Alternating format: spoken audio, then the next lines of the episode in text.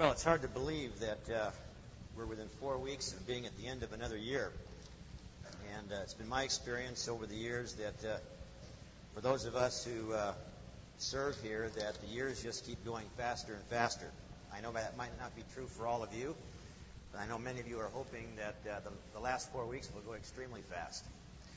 Uh, what I want to do this morning is I want to uh, encourage you a little bit, and maybe by doing that, I'll have to admonish in a little bit in a, in a few ways as well.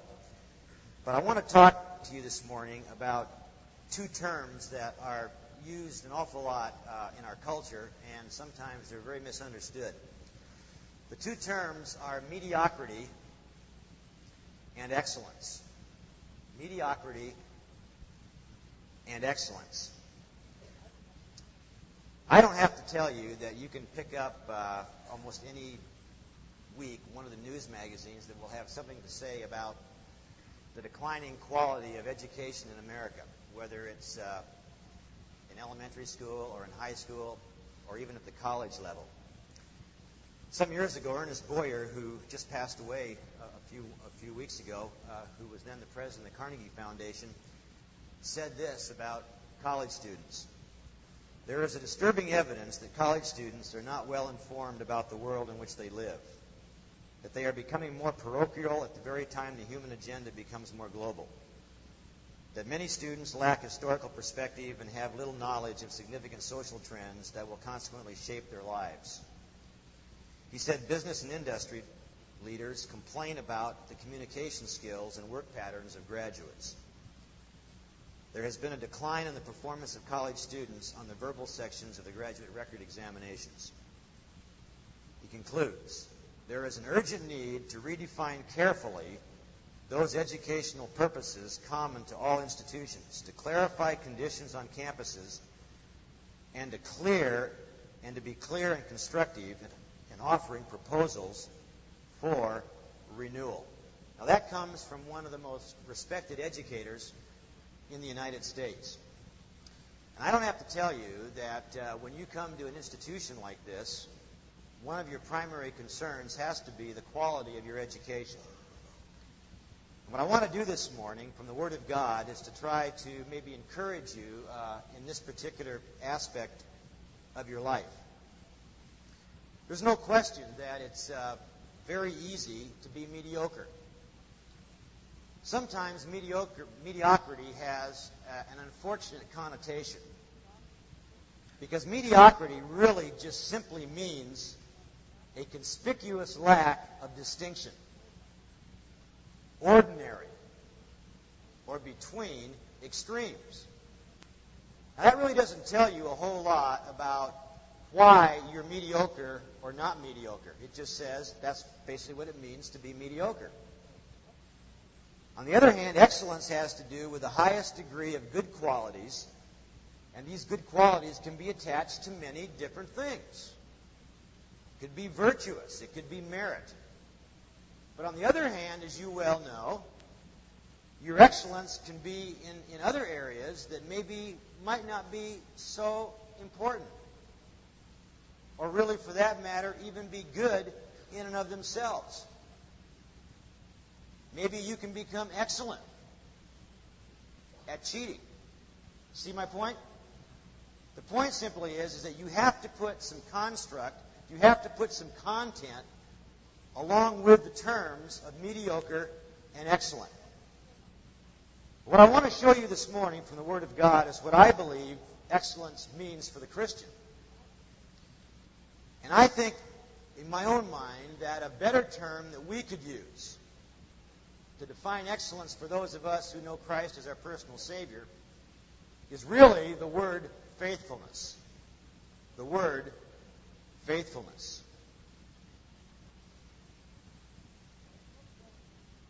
Now, there's no question in your life that there are going to be areas that are easier for you, easier for you to excel in and to be excellent in, just as there are going to be areas in your life where you are mediocre. So the issue, once again, isn't so much that you judge yourself based on the definitions of these terms, but that you make sure that you're really looking at the content of which these terms might describe. Now, the last thing we want to be as children of God are people that never fulfill our potential. And what I mean simply by potential is what God has potentially designed for each of us to be and to do. Well, how can, how can God then begin through His Spirit to develop this quality of life within us? And I want you to turn your Bibles to Philippians chapter 3, one of my favorite passages. Philippians chapter 3, verses 4 through 14. Philippians chapter 3, verses 4 through 14. And I think in this passage, Paul will give us a partial answer as to what it means for the Christian to be excellent. What it means for the Christian to be excellent. Paul tells us in this passage that the first step towards excellence is to know Christ personally. Look what he says beginning in verse 4. Though, though, I might also have confidence in the flesh, if any other man thinketh that he hath reasons for which he might trust in the flesh, I more. Circumcised the eighth day of the stock of Israel, of the tribe of Benjamin, a Hebrew of the Hebrews, as touching the law of Pharisee.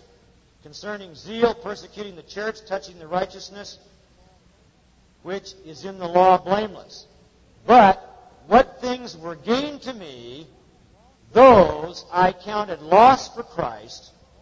Yea, doubtless I count all things but loss for the excellency of the knowledge of Christ Jesus my Lord, for whom I have suffered the loss of all things, and do count them but refuse, that I may win Christ and be found in him, not having mine own righteousness, which is of the law, but that which is through the faith of Christ, the righteousness which is of God by faith. So Paul tells us here in his, in his process of growth that the first step in his life was to know Christ personally. That is, to be saved. You see, when we become, or when Paul became a Christian, it's very interesting. This passage tells us that one of the first things he had to deal with was all the earthly baggage that he was carrying along with him. Look what he says in verse 7. But what things were gained to me, those I counted loss for Christ. And you see what happened to Paul. When Paul was saved, his priorities changed. Okay? When Paul was saved, his priorities changed. That is, things that were important to him prior to his salvation no longer were important. And he lists those things for us back in verse 4. Now, what's really fascinating about this is that the very things that he lists are, are many of the very things that bring prestige to us today. Look what he says. Though I might also have confidence in the flesh. That is, before I was saved, all my confidence came from myself. Now, it's very interesting if you think about that for a minute, because what is a major part of secular education today, especially in the elementary and high school levels, has to do with self esteem. The idea is if I just really think good about myself and I'm pleased with myself, then I'm going to be able to do the right kinds of things and to be successful. And Paul says, hey, that's where I used to be. I put, before I was saved, I put all my confidence in the flesh. He goes on, if any other man thinketh that he hath reasons for which he might trust in the flesh, I more. He says, look it. Look where I was. Look what I had in my grasp. He tells us in verse 5, circumcised the eighth day of the stock of Israel. He came from the right gene pool, if you will. Okay, he goes on, of the tribe of Benjamin, a Hebrew of the Hebrews. He was a Pharisee. He was in the upper class of the Jewish community. Paul was associated with all those things in the Jewish community that brought about prestige and success. Look what he says in verse 6. He carries this to a, to a tremendous level. Concerning zeal, persecuting the church, touching the righteousness which is in the law, blameless. Paul says, Look, I not only persecuted the church, but I lived the kind of life in my own eyes where I actually thought I was blameless, that I kept the law so good, so well. I had really arrived in my own life. Those were the things that Paul, that were important to Paul before he was saved. But as we see before us in the text, his priorities changed when he accepted Christ as his Savior. Now, you know, folks, that really happens a lot in the Christian life and in the Christian experience. I can give you a lot of examples of that. I'll give you one right from this campus. You probably don't think about this, but it's really true. You know, there really is a high level of prestige in America attached to the fact if you're an academician in a secular university. A very high level of prestige goes along with that and level of acceptance. Have you ever thought about what people like Dr. Jones, who came from Annapolis, okay, or our other professors that could have been in that particular milieu, if you will, gave up to come here? Now, in their minds, they didn't give up anything. Why? Because their lives had already been changed. Their goals had been changed. Their purposes had been changed. That's precisely what Paul is talking about here. Look at verse 8. We see in verse 8 that this was a continuing process in the life of Paul. Making Jesus Lord just wasn't an abstract idea, it was something that Paul made a conscious decision about every single day of his life. And that's really true for us as well. You know, how often do you ask these very simple questions? How often do I ask them? Is Jesus really Lord of my study habits? How often have you ever thought about bringing Jesus into that process? Is he Lord over my personal relationships? You know, Mark 10:45 tells us that Jesus Christ came not to be not to not to be ministered to, but to minister. Is that what drives us in our personal relationships? Do other people come before ourselves in all the decisions that we make? Is he Lord of our thought life? We can go on and on and on. This is a very practical thing that Paul is dealing with here in this particular passage. Mark mentioned something this morning. You know, how often do you bring Jesus into, into the process of thinking about leaving chapel early? Something as mundane as that. You see, that's how important this subject is for the Apostle Paul. Now, why was Christ's lordship so real to him? We have that answer in verse 8. It was so real to him because he had access to a new quality of knowledge. Look what he says. Yea, doubtless, and I count all things but loss, all those things that we just talked about, for the excellency of the knowledge of Christ Jesus. All of a sudden, he has this huge new knowledge base. And that huge new knowledge base is in the person of his Lord Jesus Christ.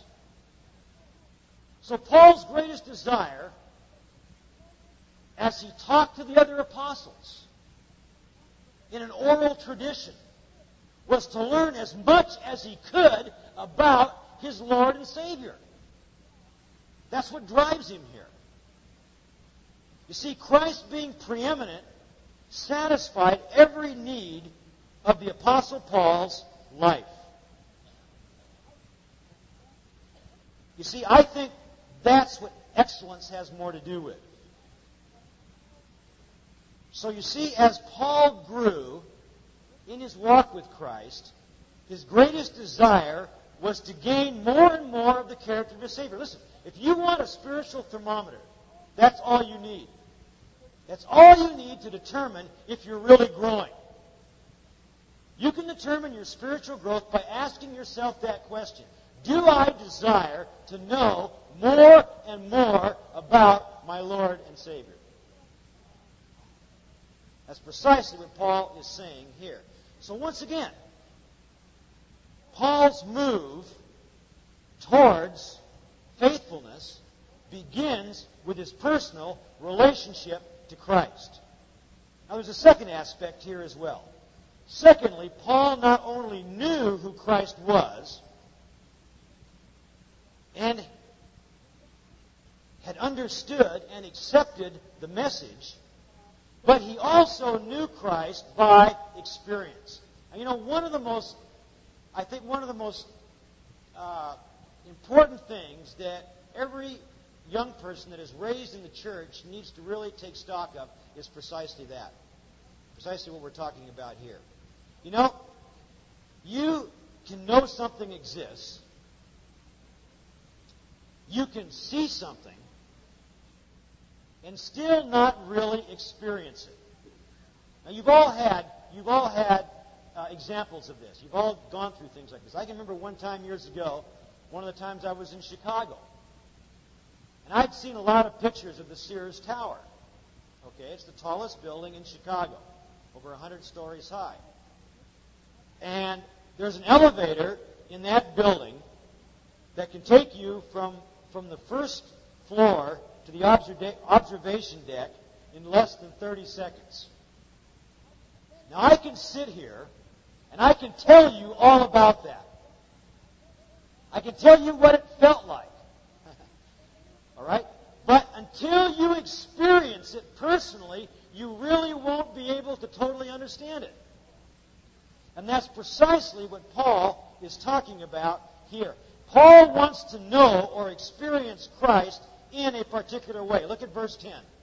That I may know him. The idea of know there is to experience. It's not to know as a fact. It's not to know about. It's to experience. That I may know him and the power of his resurrection. The first thing Paul wanted to experience was, was Christ's resurrection power in his life on a daily basis. He wanted to experience Paul's resurrection power in his life on a daily basis. Why? Because Paul realized that the source for victory in his life really had to come from outside of his own flesh.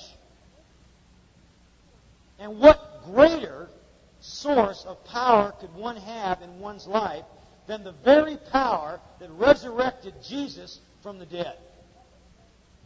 Okay? That's what Paul desires. And as you well know, when you accept Christ as your personal Savior and the Holy Spirit indwells your life, you now have that resurrection power. You still have your fleshly body, you still have your proclivities to sin, but you still also have a newness of life. And one of the ways that can be explained is in the resurrection power of Christ. Now he goes on. Look what else he says. Not only does he desire the power of his resurrection, but he also desires, and how many of us could really pray this? Could I pray this? He also desired the fellowship of his suffering. Now, why? What in the world is Paul talking about here? Why would Paul desire, once again, the fellowship of Christ's suffering, being made conformable to his death? Now, folks, listen. You're going to learn something as you get older. There is a lot of suffering in this world. Maybe some of you have already experienced a lot, maybe far beyond your years. There's a lot of pain in this world. Some of it is physical. Some of it is emotional. Some of it is caused by your own failings. Sometimes it has nothing to do with what you do. You ever thought about why God allows pain? Why even God allows evil? Think about it. How would you ever be able to, to understand what God's goodness is really like without comparison of suffering? You see, you'd have no way to compare it. You'd have no way to know anything about what God's goodness is really like. And so what Paul asks for is simply this. Resurrection power allows us to go through the rough times and young people, there are going to be plenty of rough times in your life. Maybe more rough times than good times. That was sure true in the life of the Apostle Paul. You can go read the whole list of them in 2 Corinthians.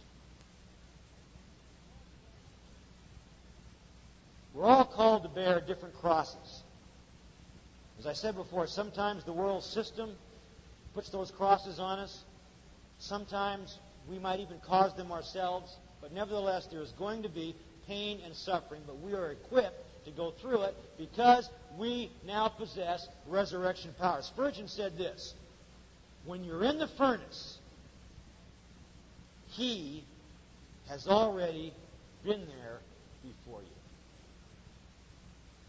You know, who could have suffered more than the Lord Jesus Christ on the cross?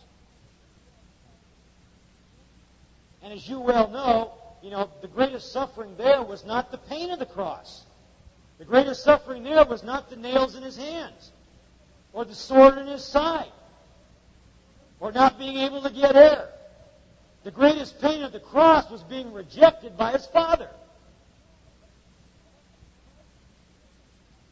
But because of what Christ did and because of his resurrection, Paul says, I want that resurrection power demonstrated in my life because I know hard times are coming. Well, how do we as Christians then experience this faithfulness or excellence, if you will? Look at verses 12 to 14. Not as though, and this, folks, listen, young people, if you could just grasp what Paul is saying here in this first phrase, oh, it will save you so much heartache in your life. Not as though I had already attained. Either were already perfect, but I follow after, if that I may apprehend or grab hold of that for which also I am apprehended or, or caught of by Christ Jesus. Brethren, I count not myself to have apprehended. I'm not there yet. But this one thing I do, forgetting those things which are behind, and reaching forth unto those things which are before, I press toward the mark for the prize of the high calling of God in Christ Jesus. Now, how do we then, as Christians, experience what Paul is talking about? Let me give you some ideas out of this passage. All the way through verses 12, 13, and 14, you get the idea that Paul is laboring, that he is striving. Okay? The first point I would like to give you is simply this you reach what Paul is talking about here through hard work or perseverance. Young people, that is a trait that you need to develop in every aspect of your life right now. There is no substitute for hard work and perseverance. Hard work and perseverance can overcome a lot of things. I've seen very gifted people fail because they don't persevere. I've seen, I've seen people that aren't quite as gifted succeed because they persevere. What is perseverance? It's keeping at something until it is finished or completed. Now listen, that can go into every single area of your life. That you can talk about the big picture of life when you talk about perseverance, or you can talk about the very next assignment that you're going to do. You keep at it until it's what? Until it's completed. Until it is finished.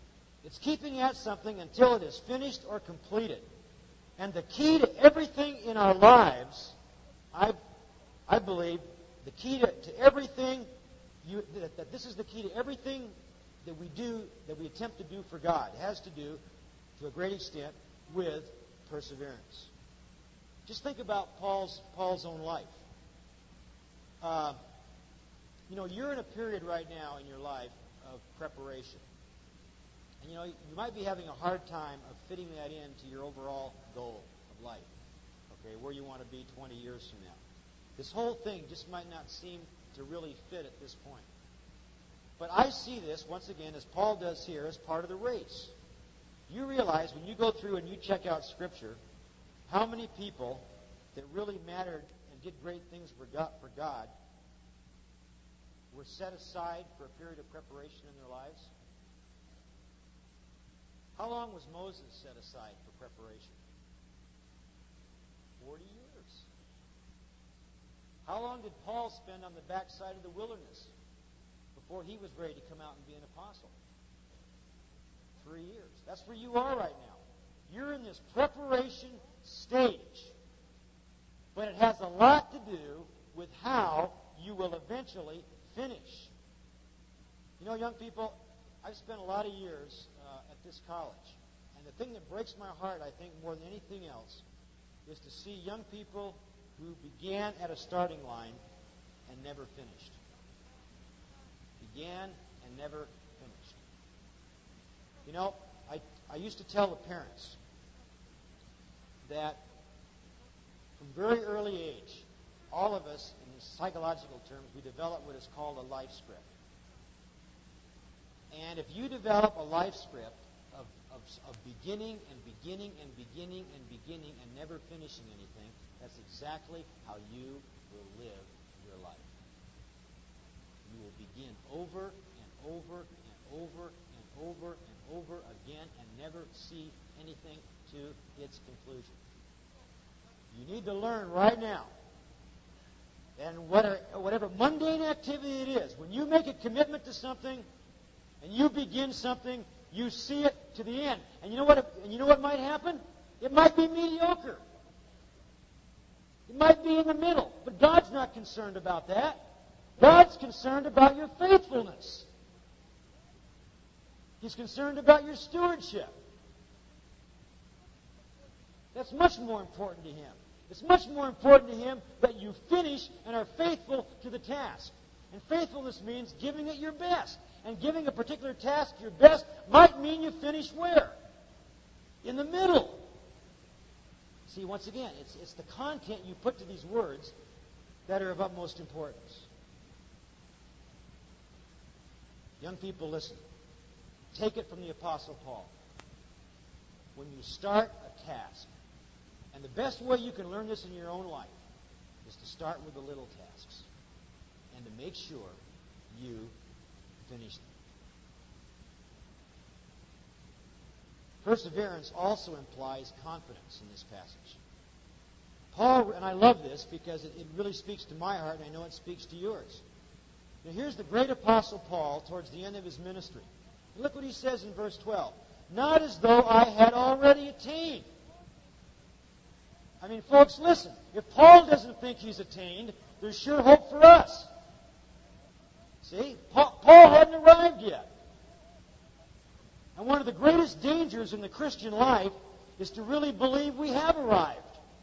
That we have all the answers. That we've got everything in order. That we've got all our priorities set.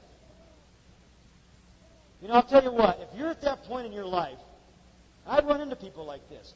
When you get on your knees at night and you can't think of anything to ask God to forgive you for, God help you. I mean that. I mean that all in all seriousness. God help you. Because we're still all miserable wretches living in, the, in a fleshly body. And I've run into Christians like that. Well, you know, let me think. Did I really, did I really sin today? You know, see what Paul is saying. Not as though I had already apprehended or attained. Paul knew there were areas in his life at the very end of his ministry that he still needed to deal with. Perseverance also implies confidence. Paul realized that there will still be many areas in his life that would need perfecting and maturing. And you know, folks, you know what that says? That says there's still hope for you and for me. I'm so glad that this passage is in the Scripture. Perseverance, thirdly, also implies a goal. Look at verse 12 again. If that I may apprehend that for which also I am apprehended of Christ Jesus. It's very interesting in that verse that we also see the word perfect. The word perfect. And the word perfect implies finishing. Look at verse 14. I press toward the mark for the prize of the high calling of God in Christ Jesus. The prize for Paul was the high calling of God in Christ Jesus, finishing his work and being called home to heaven to see his beloved Savior, Jesus. Now, verse 13 is crucial because it gives us the method. I love this. Look at verse 13. Brethren, I count not myself to have apprehended, but this one thing I do, forgetting those things which are behind. I want you to, I want you to listen to this. We live in a culture today of victimization. And there are people in this room that have been victimized. I know there are. I know some of you come out of really very, very horrible past that you had nothing to do with.